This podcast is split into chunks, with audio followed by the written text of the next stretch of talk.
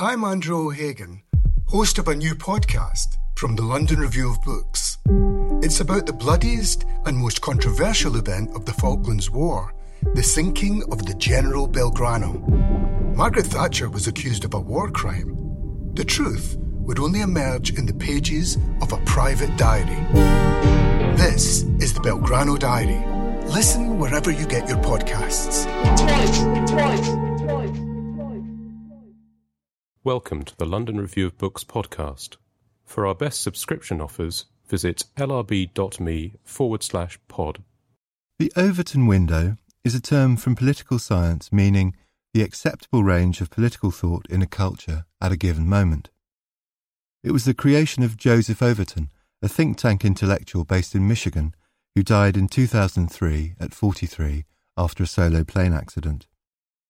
His crucial insight, one which both emerged from and was central to the work of the think tank Right, was that the window of acceptability can be moved. An idea can start far outside the political mainstream. Flat taxes, abolish the IRS, more guns in schools, building a beautiful wall and making Mexico pay. But once it has been stated and argued for, framed and restated, it becomes thinkable. It crosses over from the fringe of right wing think tankery to journalistic fellow travellers.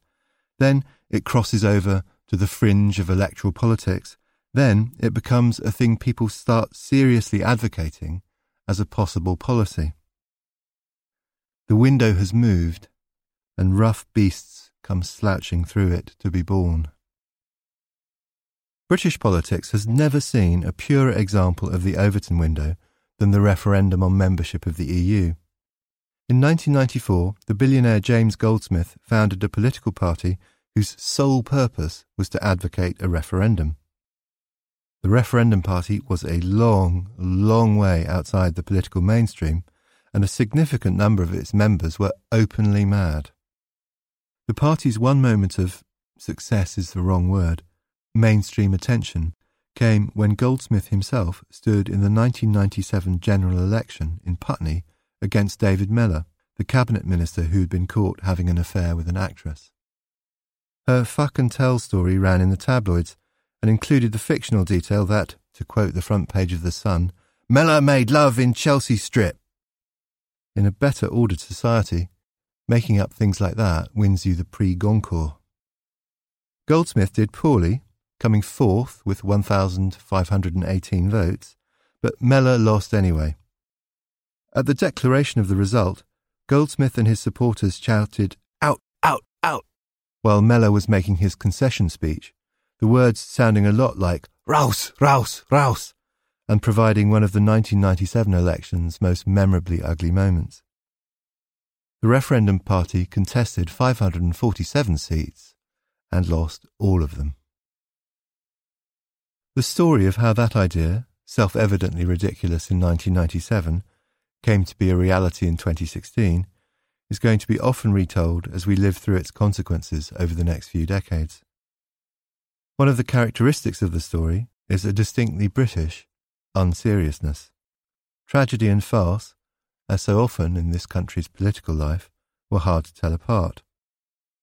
The climax was the referendum itself, which was promised in 2013 at a point when David Cameron was sure he wouldn't have to deliver. The evidence strongly suggested he'd be able to do the same thing in 2015 as he'd done in 2010, blame his Lib Dem coalition partners for negotiating away manifesto commitments. When the campaign came, its main protagonist, Boris Johnson, was a man known not to be in favour of his own arguments, manoeuvring for position in the Tory leadership battle due to come at some point between a Remain victory and the 2020 general election. I don't think there's ever been a time in British politics when so many people in public life spent so much time loudly declaring things they knew not to be true. Kipling asked a good question. What do they know of England who only England know? But there's a variation which today might be more relevant. What do they know of the UK who only London know? The answer to both questions turns out to be the same not nearly enough. England is so small, geographically, that it's easy to forget it's also surprisingly big. There is no rich country of equivalent size that is more densely populated. The only country which has both more people than England and more people per square kilometre is Bangladesh. What this means, experientially, is that there's a kind of denseness to England and to Englishness. England is both very similar to itself and significantly different when you move 10 miles down the road. When my family lived in Norfolk, I could have instantly picked the difference between a Suffolk and a Norfolk accent I'd have been doing so unconsciously, without thinking about it. That person isn't from around here. The Suffolk border was about 15 miles away. I moved to London in early 1987 when I got a job at the LRB, as it happens, and I don't miss Norfolk, but I do often think of it. In the years since, most of my travelling around the UK has been attached to various forms of media work. It would take a hard working satirist to concoct a more metropolitan trade than being a restaurant critic. But the fact is, I was one, twice, and a side effect is that I spent vastly more time travelling around England than I would otherwise have done, especially bits of England that I would, in the normal run of things, have had no reason to visit. If I weren't swanking around promoting books and or complaining about insufficiently caramelized scallops, I would never have had a reason to visit Hull or Wellingborough or Newcastle or Liverpool or Manchester or Leeds or Sheffield or Hexham or Budleigh Salterton or the Wirral or Chesterfield or Stowmarket or Brighton or Lancaster or Ludlow or Stamford. I'm very glad I did, because it was a big part of my education. The main things I took away from it are as follows that England is both a small country and a big one, that there's a lot of deep England out there, and that the various forms of deep England feel very different from one another. Ludlow is as English as G.K. Chesterton, and so is Newmarket, and so is Chesterfield, and so is Redruth, but they aren't at all the same place. I once asked Danny Dorling why, when I was at school, geography was about the shapes of rivers, but now all the best known geographers seem to be Marxists. He said it's because when you look at a map and see that the people on one side of some line are rich and healthy and long lived, and the people on the other side are poor and sick and die young, you start to wonder why. And that turns you towards deep causal explanations, which then lead in the direction of Marxism. Travelling around England, I've often had cause to remember that remark. We're used to political analysis based on class, not least because Britain's political system is arranged around two political parties whose fundamental orientations are around class. What strikes you, if you travel to different parts of the country, though, is that the primary reality of modern Britain is not so much class as geography. Geography is destiny, and for much of the country, not a happy destiny. To be born in many places in Britain is to suffer an irreversible lifelong defeat, a truncation of opportunity, of education, of access to power, of life expectancy. The people who grow up in these places come from a cultural background which equipped them for reasonably well paid manual labour, un and semi unskilled. Children left school as soon as they could and went to work in the same industries that had employed their parents. The academically able kids used to go to grammar school and be educated into the middle class. All that has now gone, the jobs and the grammar schools, and the vista instead is a landscape where there's often work. There are pockets of unemployment, but in general, there's no shortage of jobs, and the labour force participation rate is the highest it has ever been, a full 15 points higher than in the US. But it's unsatisfying, insecure, and low paid. This new work doesn't do what the old work did. It doesn't offer a sense of identity or community or self worth. The word precarious has as its underlying sense depending on the favour of another person. Somebody can take away the things you have whenever they feel like it. The precariat, as the new class is called, might not know the etymology, but it doesn't need to. The reality is all too familiar. What, over the last few decades, has been the political offer to these people? In truth, nothing much. The reality of the modern British economy is that the thriving sectors raise the taxes which pay for the rest. The old work has gone and is not coming back. The decline in UK manufacturing is real, but the headline figure, it used to be 25% of our economy and is now 10%, conceals the fact that we are still a significant manufacturing economy. Our proportion of manufacturing is more or less the same as in the US and France.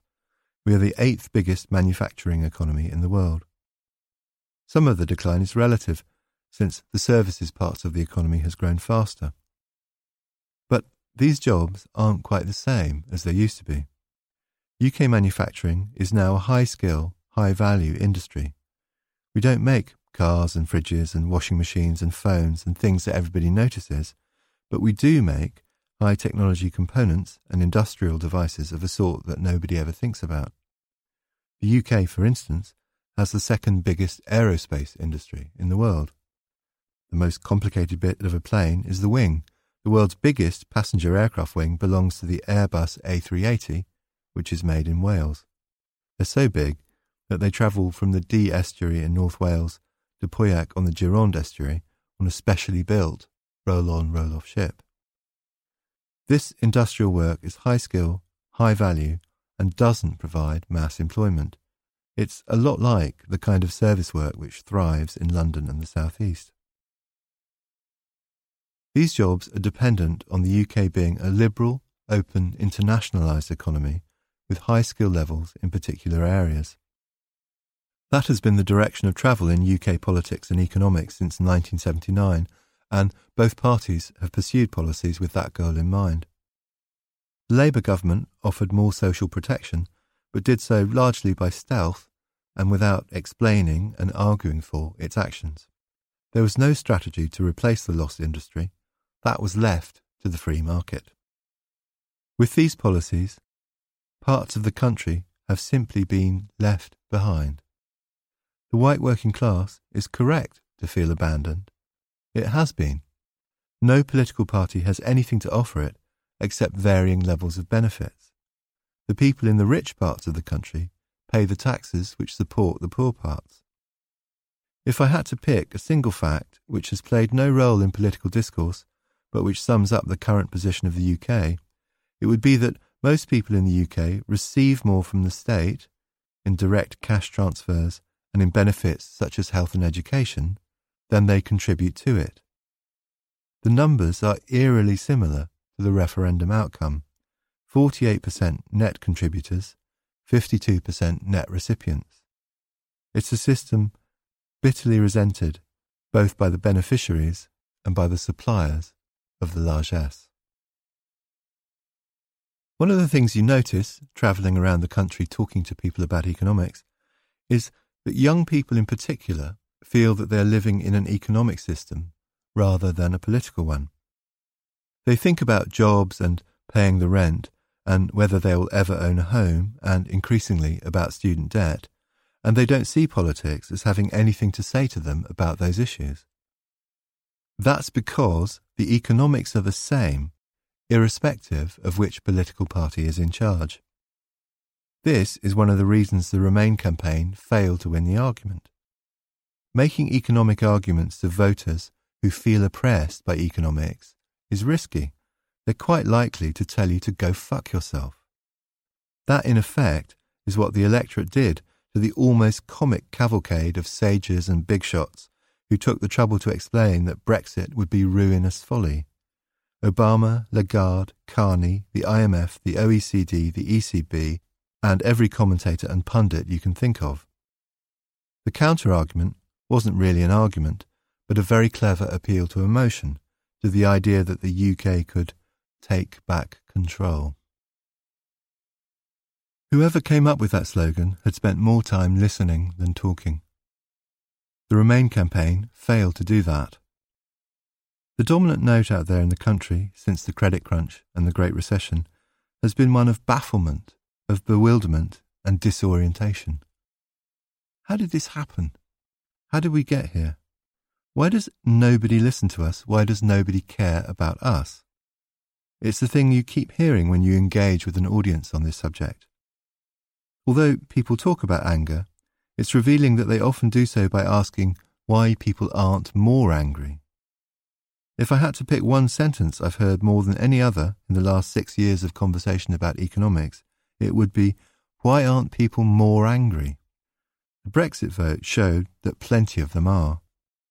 But perhaps it expressed that other feeling, the one of bewilderment, just as much. Take back control is a cynical but extremely astute pitch to an electorate in that state of mind. Immigration, the issue on which Leave campaigned most effectively and most cynically, is the subject on which this bewilderment is most apparent. There are obviously strong elements of racism and xenophobia in anti immigrant sentiment. All racists who voted, voted Leave. But there are plenty of people who aren't so much hostile to immigrants as baffled by them. They feel left behind, abandoned, poor, ignored, and struggling. So, how come immigrants want to come here and do so well when they get here? If Britain is broken, which is what many Leave voters think, why is it so attractive? How can so many people succeed where they are failing? A revealing and sad piece in The Economist in 2014 described Tilbury, 40 minutes from London, where the white working class look on resentfully as immigrants get up early and get the train to jobs in the capital, which, to them, seems impossibly distant. Most residents of the town one of England's poorest places, are as likely to commute to the capital as fly to the moon. The evidence on immigration is clear. EU immigrants are net contributors to the UK's finances and are less likely to claim benefits than the native British. The average immigrant is younger, better educated, and healthier than the average British citizen. In other words, for every immigrant we let in, the country is richer, more able to pay for its health, education, and welfare needs, and less dependent on benefits. They are exactly the demographic the UK needs. As for the much touted Australian points system, we have nothing to learn from it. Immigrants to the UK are better educated and more skilled than immigrants to Australia. In addition, most of the people who appear as immigrants in the migration statistics are students, because the Home Office chooses to count students who come for the duration of degree courses as migrants. Of the 330,000 net arrivals in the latest numbers, 169,000 are students. Do you consider students to be migrants? Personally, I don't. These facts, freely available to anyone who takes an interest in the subject, had no traction in the referendum debate. That's partly to do with Remain's incompetence but perhaps it also reflects the fact that the reality of young, healthy, aspirational, hard-working, thriving immigrants wouldn't have helped the Remain case. It touches on too many sore points about being left behind. One of the most important ideas to emerge from microeconomics, or at least the one with the most consequences for democratic politics, is loss aversion. People hate to have things taken away from them. But whole swathes of the UK have spent the last decades feeling that things are being taken away from them. Their jobs, their sense that they are heard, their understanding of how the world works, and their place in it. The gaps in our society have just grown too big. I wrote in the last sentences of How to Speak Money that the existing structural tensions in Western society were so great that things could not go on as they were. That's not to say that I saw this coming in 2014. I thought the crisis in British, and indeed Western, society would be economic before it was political. It may yet turn out that way. For now, though, what has happened amounts to a collapse of our political system. The fact that the leadership of both main parties has disintegrated would, under normal circumstances, be a big story, but in the current chaos, it's no more than a side effect. The deeper problem, is that the referendum has exposed splits in society which aren't mapped by the political parties as they are currently constituted. People talk about Britain being divided as if that's a new issue, but societies are often divided, and the interests of all groups and individuals do not align. If they did, humanity would be the Borg. Political parties are the mechanism through which divisions in society are argued over and competing interests asserted. The trouble with where we are now is that the configuration of the parties doesn't match the issues which need to be resolved. To simplify, the Tories are a coalition of nationalists who voted out and business interests who voted in. Labour is a coalition of urban liberals who voted in and the working class who voted out. This means that if a general election were held tomorrow on the single issue of the referendum, the voter wouldn't know whom to vote for. It wouldn't be at all clear which faction in either party was likely to prevail when the hugely important details of what Brexit means come to be debated. This problem was compounded, or even created, by the nature of the Leave campaign. Leave's arguments were based on lies. The first of these was that Britain sends £350 million a week to the EU. This is a straightforward, knowing falsehood, and the fact that so many prominent Brexiters started rowing backwards on it the day after the vote is a sign that they knew it all along. The campaign's second big lie was that the UK would be able to have access to the single market without accepting the free movement of people from the EU. No country has this arrangement, and there is no reason to think it is possible. If Britain were to secure a deal whereby it had access to the single market and control over EU immigration, it would be the end of the EU, because other countries would leave the EU and demand the same. Leave campaigners don't seem to understand that continental elites feel just as strongly about the continued existence of the EU as the Leavers feel about Brexit. For the EU to survive, it will be important for the UK to be seen to pay a high price for leaving. We don't know what that price is going to be, and I don't look forward to finding out. It's been widely remarked that the geographical and class based nature of the UK's divisions means that many people live in communities where they don't know anyone who voted for the other side in the referendum. For me, that's largely true. Lambeth, where I live, was the most pro Remain place in the UK, and every neighbour I've spoken to was aghast at the outcome. I do know some leavers, though, mainly people who work in finance. Their arguments for voting leave are a mixture of abstract concerns about sovereignty, with which it's easy to sympathise, deep apprehension about the economic risks for the Eurozone, ditto, and worries about regulatory crackdowns on the City of London, not so much. What all these Brexiters have in common is a belief that not much will change after the vote. The UK will have the same arrangement as Norway. We will make cash payments to the EU and accept free movement of people in return for access to the single market. That sounds fine to me. It sounds like the least bad outcome given where we are. The problem, however, is that it isn't what most leavers voted for. They were promised that we would take back control in a campaign whose principal focus was immigration. A stitch up over immigration and access to the single market would be by far the best option for the UK, but it would also be a betrayal of these Leave voters.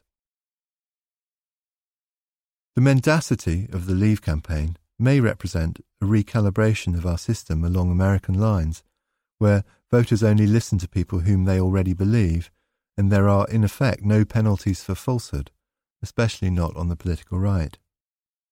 The second toxic legacy of the campaign concerns the shamelessly xenophobic nature of the Leave message.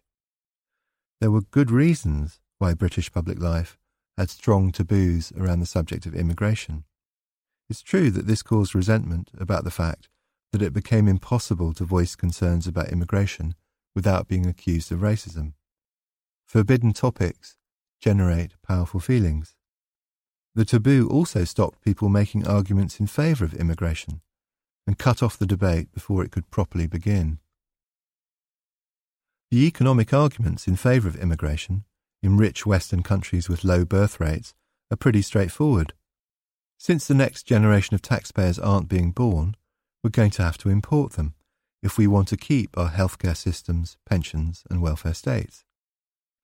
The Office for Budget Responsibility puts the necessary level of long term immigration at 140,000 a year. But while the benefits of immigration are generally shared, the local impacts can sometimes seem overwhelming, especially when an area with no previous experience of immigration suddenly finds itself with thousands or tens of thousands of new arrivals, and no corresponding increase in resources to help with the pressure on housing, schools, healthcare, and the rest. Governments have been far too slow to respond to this tension between long term collective good and short term local costs. The plan sometimes seems to involve waiting for the next census in 10 years' time and then having a think about it. But that's no plan at all, and this is an area where government in the UK, as well as politics in the UK, has comprehensively failed, both to make the arguments about the realities of immigration and to make plans to deal with it. It may now be too late to repair the debate about immigration. The silence around the subject had negative consequences, but the breaking of the taboo is a long term disaster. It immediately led to a spike in racist abuse. All those millions of our fellow citizens who have spent the last few decades privately muttering to themselves that Enoch had a point now feel empowered, entitled, free to speak their minds at last. There's a real darkness in this country a xenophobic, racist sickness of heart that is closer to the surface today than it has been for decades. That is a direct result of the referendum campaign. The campaign's dual legacy is the end of the idea that politics is based on rational argument and a new permission to hate immigrants. In politics, these new realities are going to be much more important in the years ahead than the details of exactly which half bright Tory is in charge. Not that it will seem that way to anyone in the Tory party. Writing in The Guardian in the immediate aftermath of the referendum result, Rafael Behr quoted a Downing Street source describing what had happened as the fulfilment of a long term plan on the part of the Tory right to destroy Cameron. Strange as it may seem to non Tories, many Conservatives don't really regard Cameron as one of them. He's too metropolitan and socially liberal and in person he is notoriously cold, which matters inside the parliamentary party. The media, the source said, were obsessed with blue on blue, and they weren't even getting that right. It wasn't really Dave v. Boris. It was a well organised, right wing coup. Theresa May's appointments to the cabinet give a lot of credence to that theory. It now looks as if the party's right, in effect, borrowed Cameron to win an unlikely election victory that they could never have achieved themselves, and then had him deposed. As for the economics of the post Brexit world, the immediate chaos was both predictable and predicted. The longer term picture is much harder to discern. It's not all bad news. The weakened pound is a good thing, and the likely crash in London property was long overdue. It might even make property in the capital affordable for the young again, which would be a strong overall positive for our national life. The uncertainties around the immediate future are quite likely to make demand slow down so much that it triggers another recession. The primary victims of that will be the working class voters who voted leave. The recessionary shrinking of the tax take will target them too. The faltering economy will cause immigration to slow which will further damage the economy. Once the particularities of our post Brexit arrangement have been established, we'll know a lot more about where we are. A great deal of economic uncertainty will attach not so much to the issue of trade, since the advantages of the freest trade possible are clear to all parties, as to the status of the City of London. Nobody outside the city loves the city, but the tax revenues raised by London's global role in financial services are very important to the UK. At the moment, the city is the beneficiary of passporting, which allows it to deal freely in services across the EU. that passporting is likely, highly likely, to be the subject of an attack by the combined powers of Frankfurt and Paris, and English speaking, low business tax, well educated Dublin too. Other anti London regulatory moves can be expected. That could prove expensive for the UK. A reduction in the dominance of finance might be a net positive. We would have a smaller GDP, probably, but the country wouldn't be bent out of shape, or not to the same degree, by the supremacy of the city. There's a lot to unpick here, though. For one thing, the anti London moves might well have been coming anyway.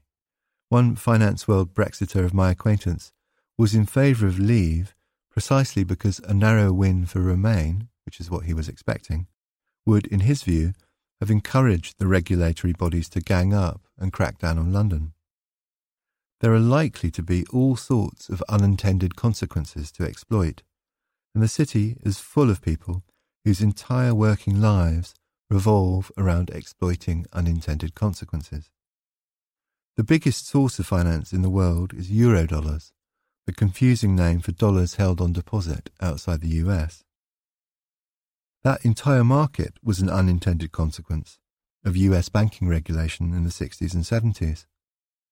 The Eurobond, a bond denominated in a currency not native to the country where it is issued, was a huge new market created in the city in 1963, long before the euro was even a glint in Frankfurt's eye. The city is creative, opportunistic, experienced, and amoral. If any entity has the right skill set to benefit from the post Brexit world, it is the City of London. In addition, nervous governments, desperate for revenue, are likely to bend even further backwards to give the city the policies it wants. An early sign of policy direction was George Osborne's announcement that he wanted to cut corporation tax to 15% to show that post Brexit Britain is open for business. Osborne has gone. The policy probably hasn't. The business press has been full of speculation that the government will backtrack on its plans to crack down on non domiciled tax status for ultra wealthy foreigners.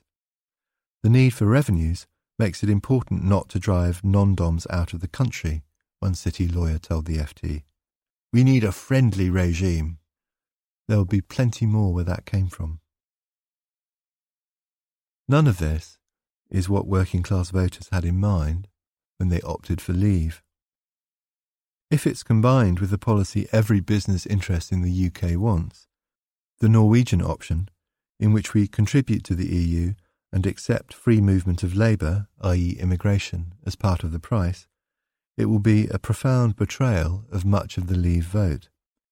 If we do anything else, we will be inflicting severe economic damage on ourselves and following a policy which most of the electorate, 48% Remain plus economically liberal leavers, think is wrong.